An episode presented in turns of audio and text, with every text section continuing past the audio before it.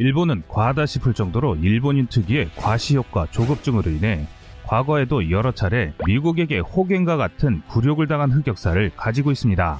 일례로 아베 총리는 2017년 트럼프 대통령과의 골프 라운딩을 하며 이틀간 4끼의 식사를 하는 친밀도를 과시했습니다. 또한 골프 라운딩 중에 아베 총리가 벙커로 구르는 살신 성인의 자세를 보여주면서 전 세계에 웃음을 선사하기도 했는데요.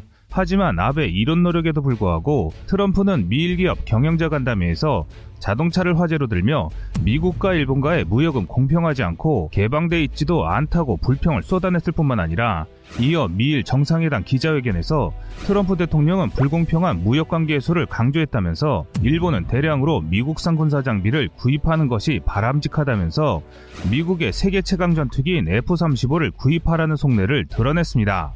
결국 아베 총리는 미국으로부터 42대 F-35를 면허 생산에 실전 배치하고 있는 상태에서도 또다시 105대를 추가 강매당하는 그야말로 세계적인 호갱이 되고 말았는데요. 그런데 흥미로운 것은 우리 대한민국보다 많은 수량을 구매했음에도 한국이 2021년까지 F-35의 전투기 40대를 도입하는 가격보다 30%가량 비쌉니다. 한편 일본 언론은 미국이 일본에 F-35의 핵심 기술까지 넘겨줄 것이라는 정신나간 생각으로 여론몰이를 진행했는데요. 이는 새로운 전투기를 미리 공동 개발하는 의미라고 대대적으로 보도했습니다.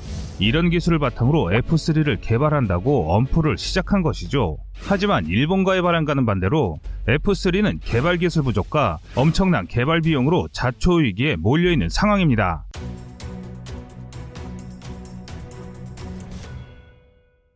사실 미국이나 일본의 전문가들은 F-35의 전투기만 사용해 적전투기 요격에 나서는 것보다 기동성이 우수한 F-15와 강력한 전자전기와 연계해야만 진정한 효과를 볼 수 있다고 합니다. 즉, 일본이 추진한 총 100만 7대 F-35의 도입 계획은 효율성 측면에서 회의적이라는 것입니다. 최근 미국 블룸버그는 F-35에서 871개의 미해결 결함이 발견되었고, 이중 10개는 심각한 수준이라는 폭로가 나왔습니다. 여기에는 기존에 알려진 소프트웨어 결함뿐만 아니라 F-35에 탑재된 25mm 기관포 역시 상식적으로 받아들일 수 없는 정확도를 나타낸다는 비판도 곁들였습니다. 이런 결함들로는 북한의 방공망을 뚫을 수 있을지 여부도 아직 불분명하다는 지적입니다. 타임지는 앞서 870개가 넘는 결함 중 지난해 시뮬레이션 평가에서 F-35가 북한, 중국, 러시아 등의 방공망을 뚫고 벌이는 64회 가상전투 실험 결과에서 발생한 문제는 포함되지 않았다고 강조했는데요.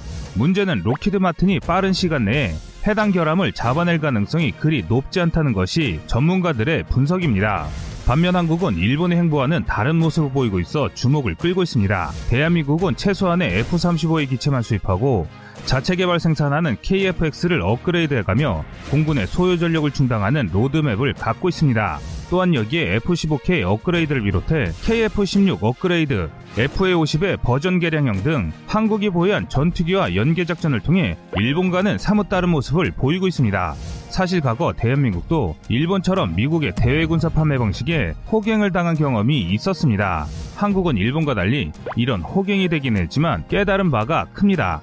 반면 일본은 전쟁에 패해 항복이라는 굴욕까지 당하고도 여전히 아무것도 깨닫지 못하는 모습을 보이며 똑같은 실수를 반복하고 있습니다.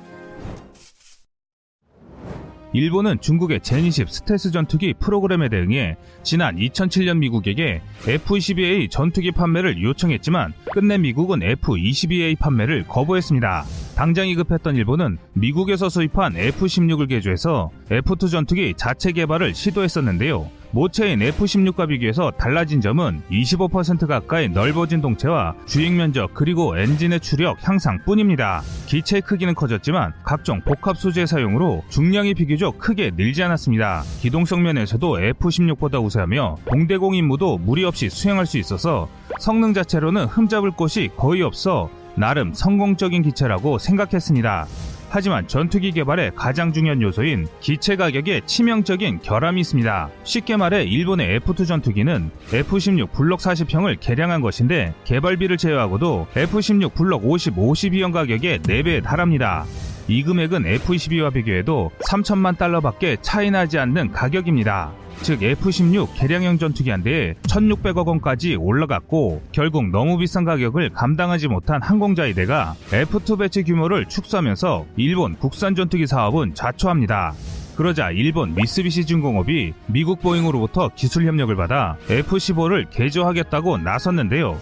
현재 F-35A가 성능 개량을 통해 겨우 6발의 공대공 미사일을 장착하는 것과 비교해 F-15J 개량형은 16발의 공대공 미사일을 운용한다는 계획입니다. 공대공 미사일 숫자가 중요한 것은 스텔스 전투기와 교전은 여러 변수가 많아 최대한 많은 수량의 공대공 미사일을 탑재하는 것이 아주 유리하기 때문인데요. 기동성 면에서도 강력한 쌍발 엔진을 갖춘 F-15J 전투기가 F-35A보다 가속 능력이나 공중 기동력 면에서 우수한 것은 사실입니다. 그리고 레이더도 일본 F-15J 개량형은 현존하는 가장 강력한 A사 레이더인 AN/APG-82 버전 1을 장착하게 되므로 실제 레이더 탐지 능력 면에서도 F-35A보다 우수합니다. 여기에 덧붙여 ARQ-239DWS 자국산 IRST와 AAM-4B 공대공 미사일 신형 미티어 도 추가할 계획입니다.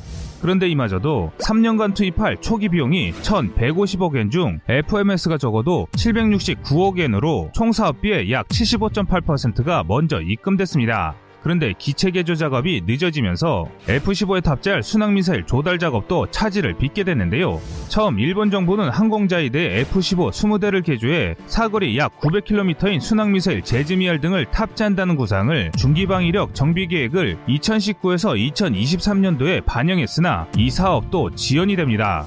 사업이 지연되면서 개조 준비에 필요한 초기 비용이 예상한 것보다 많이 늘어나 본격적인 개조 작업에 예산을 투입하지 못하고 있기 때문입니다. 실제 개조 비용은 2019년도에 두 대분인 108억 엔인 한화 1169억 원을 반영했을 뿐이고 2020년도 예산과 2021년도 예산 요구서에는 개조 비용이 계산되지 않고 있습니다. 일본 정부는 순항미사일 사업을 예산에 반영하고 5년 정도 지나면 납품될 것으로 예상했고 F-15 전투기 20대의 개조를 2027년까지 순차적으로 완료할 계획이었으나 이런 추세라면 제때 마치기 어려울 전망입니다. 일반적으로 미사일은 계약 체결후 납품까지 짧아도 2년은 걸리는데 이렇게 된다면 개조를 마친 최초 F-15EJ 두 대가 납품되더라도 탑재할 미사일이 없게 된다는 것입니다. 그나마 이 사업은 미국 정부가 승인한 F-15J 성능 개선 프로젝트입니다. 미국 정부는 F-15J 전투기 98대를 업그레이드하고 싶다는 일본의 요청을 받아들였으나 총 사업비 45억 달러인 5조 3,730억 원을 제시했는데 이쯤 되면 전투기 개조 비용으로 미국이 이런 금액을 불렀다는 것은 일본을 아주 제대로 된 호갱으로 보고 있다는 것입니다. 그런데 일본의 기록적인 행보는 이뿐만이 아닙니다. 일본 육상자위대도 아파치 헬기 AH-64D 블록2의 60여 대의 생산 계획을 추진합니다. 후지중공업은 야심차게 생산 라인을 구축하며 의욕을 보였지만 곧바로 미군이 블록3로 업그레이드를 추진하자 일본 정부는 구형을 생산하는 꼴이라며 13기만 생산하기로 계획을 축소해버립니다. 그나마 한 대는 사고로 손실을 당하면서 잃어버리고 이에 후지중공업은 일본 정부에 대당 216억엔 약 2160억 원을 청구했고 최종 10기만 생산하고 이 사업은 종료됩니다. 또한 후지중공업은 사업 축소로 인한 생산 라인 비용 등 일본 정부에 450억엔의 소송을 진행해 결국 승소하며 최종적으로 일본의 아파치 한 대당 가격은 2,300억 원을 기록합니다. 반면 대한민국은 AHX 사업으로 슈퍼코브라, 망구스타, 아파치 세 기종을 저울질하던 차에 마침 미군이 AH-64의 신형을 대량 발주합니다. 미군도 대한민국이 참여하면 생산량이 늘어 가격이 내려간다는 이유로 판매를 승인합니다. 결국 대한민국 육군은 총 36기를 획득하면서 기체당 460억 원의 최신형 아파치를 획득하게 됐는데요. 이에 더해 최근 아파치 제작사 보잉이 대한민국 하이에 AH-64 아파치 가디언 면허 생산을 먼저 제안해 일본과 반대로 우리 육군은 행복한 고민에 빠져 있는 상황입니다. 2019에서 2018년 한국이 미국으로부터 무기를 사들이면서 지출한 돈은 7조 3,746억 원입니다. 미국 입장에선 대한민국이 같은 기간 36억 4천만 달러를 사들인 일본보다 한국이 더 큰 손이라는 것인데요. 한편 사우디아라비아 134억 7천만 달러로 1위의 모습을 보였고 호주 77억 6,900만 달러, 아랍에미리트 69억 2,300만 달러, 다음으로 대한민국이 4위를 이었습니다. 지출 규모로만 보면 대한민국이 일본에 비해 호갱으로 비춰질 수도 있겠으나 속내를 들여다보면 대한민국이 일본보다 내실 있는 협상을 해왔다는 사실을 발견할 수 있습니다. 물론 미국의 대외군사 판매 FMS 방식에 대해 불만의 목소리도 높습니다. 그러나 비단 우리 대한민국만 당하는 불합리한 조건은 아닙니다. 미국의 입장은 자국산 무기를 수입하는 모든 우방국들에게 공통적으로 단호합니다. 그런데 일본은 미국의 지고지순한 순정형 방산 외교로 주일 미군 주둔비 폭등 인상, 미국산 무기 최고가 매입, 기술 이전 옵셋은 모로세라는 호갱으로 대우받고 있는 상황인데 대한민국은 등거리 외교라는 원칙을 내세워 미중 사이에서 버티며 대군사 판매에서 비교적 효과적인 절충 교육을 추진하고 있습니다. 그 결과 점진적으로 미사일 사거리 제노하나라는 파생 효과도 톡톡히 누리고 있습니다. 아울러 대한민국은 일본과 달리 당장 시급한 전력은 미국산 무기를 도입해 보강하면서 차근차근 자체 기술력을 확보해 점차 국산화를 이뤄가는 바람직한 행보를 보이고 있습니다. 벌써 상당수의 무기들은 미국산 무기에 어깨를 견주거나 오히려 능가하는 성능을 과시하기도 합니다. 또 어떤 한국산 무기들은 미국산 무기의 시장을 위협까지 하고 있는 상황입니다. 미국도 한국의 방산 기술을 인정하고 있으며 머지않아 세계 방산 시장에서 미국의 경쟁자로 부상하는 것을 알고 있습니다. 하지만 당장 대한민국이 사주는 무기의 규모 때문에 대한민국을 쉽게 생각하지 못하고 있는 실정입니다. 또한 한국이 일본과 결정적으로 다른 점이 하나 있는데 한국은 우리의 기술보다 격차가 큰 무기는 미국으로부터 도입해 운영하면서 한국 환경에 맞는 무기 체계 기술을 습득해가면서 한국의 독자적인 무기를 개발하고 있습니다. 필요한 전력 자산 획득에는 필연적으로 비용 부담이 뒤따릅니다. 하지만 일본처럼 단순히 구입만 반복한다면 영원한 호갱의 나라로 전락할 것이고 남의 나라 무기를 도입하되 자체 기술 개발과 생산 역량을 확보해 나간다면 군사 선진국들의 무기보다 뛰어나지 못하지만 그들과 어깨를 견질 수 있을 정도의 무기는 개발할 수 있습니다. 이것이 바로 한국과 일본이 근본적으로 다르다는 것을 보여주는 좋은 사례라 할 수 있습니다. 시청자님들의 현명한 선택을 댓글로 남겨주시기 바랍니다. 여러분들의 의견이 좋은 영상을 만드는데 많은 힘이 됩니다. 이상 꺼리투브였습니다.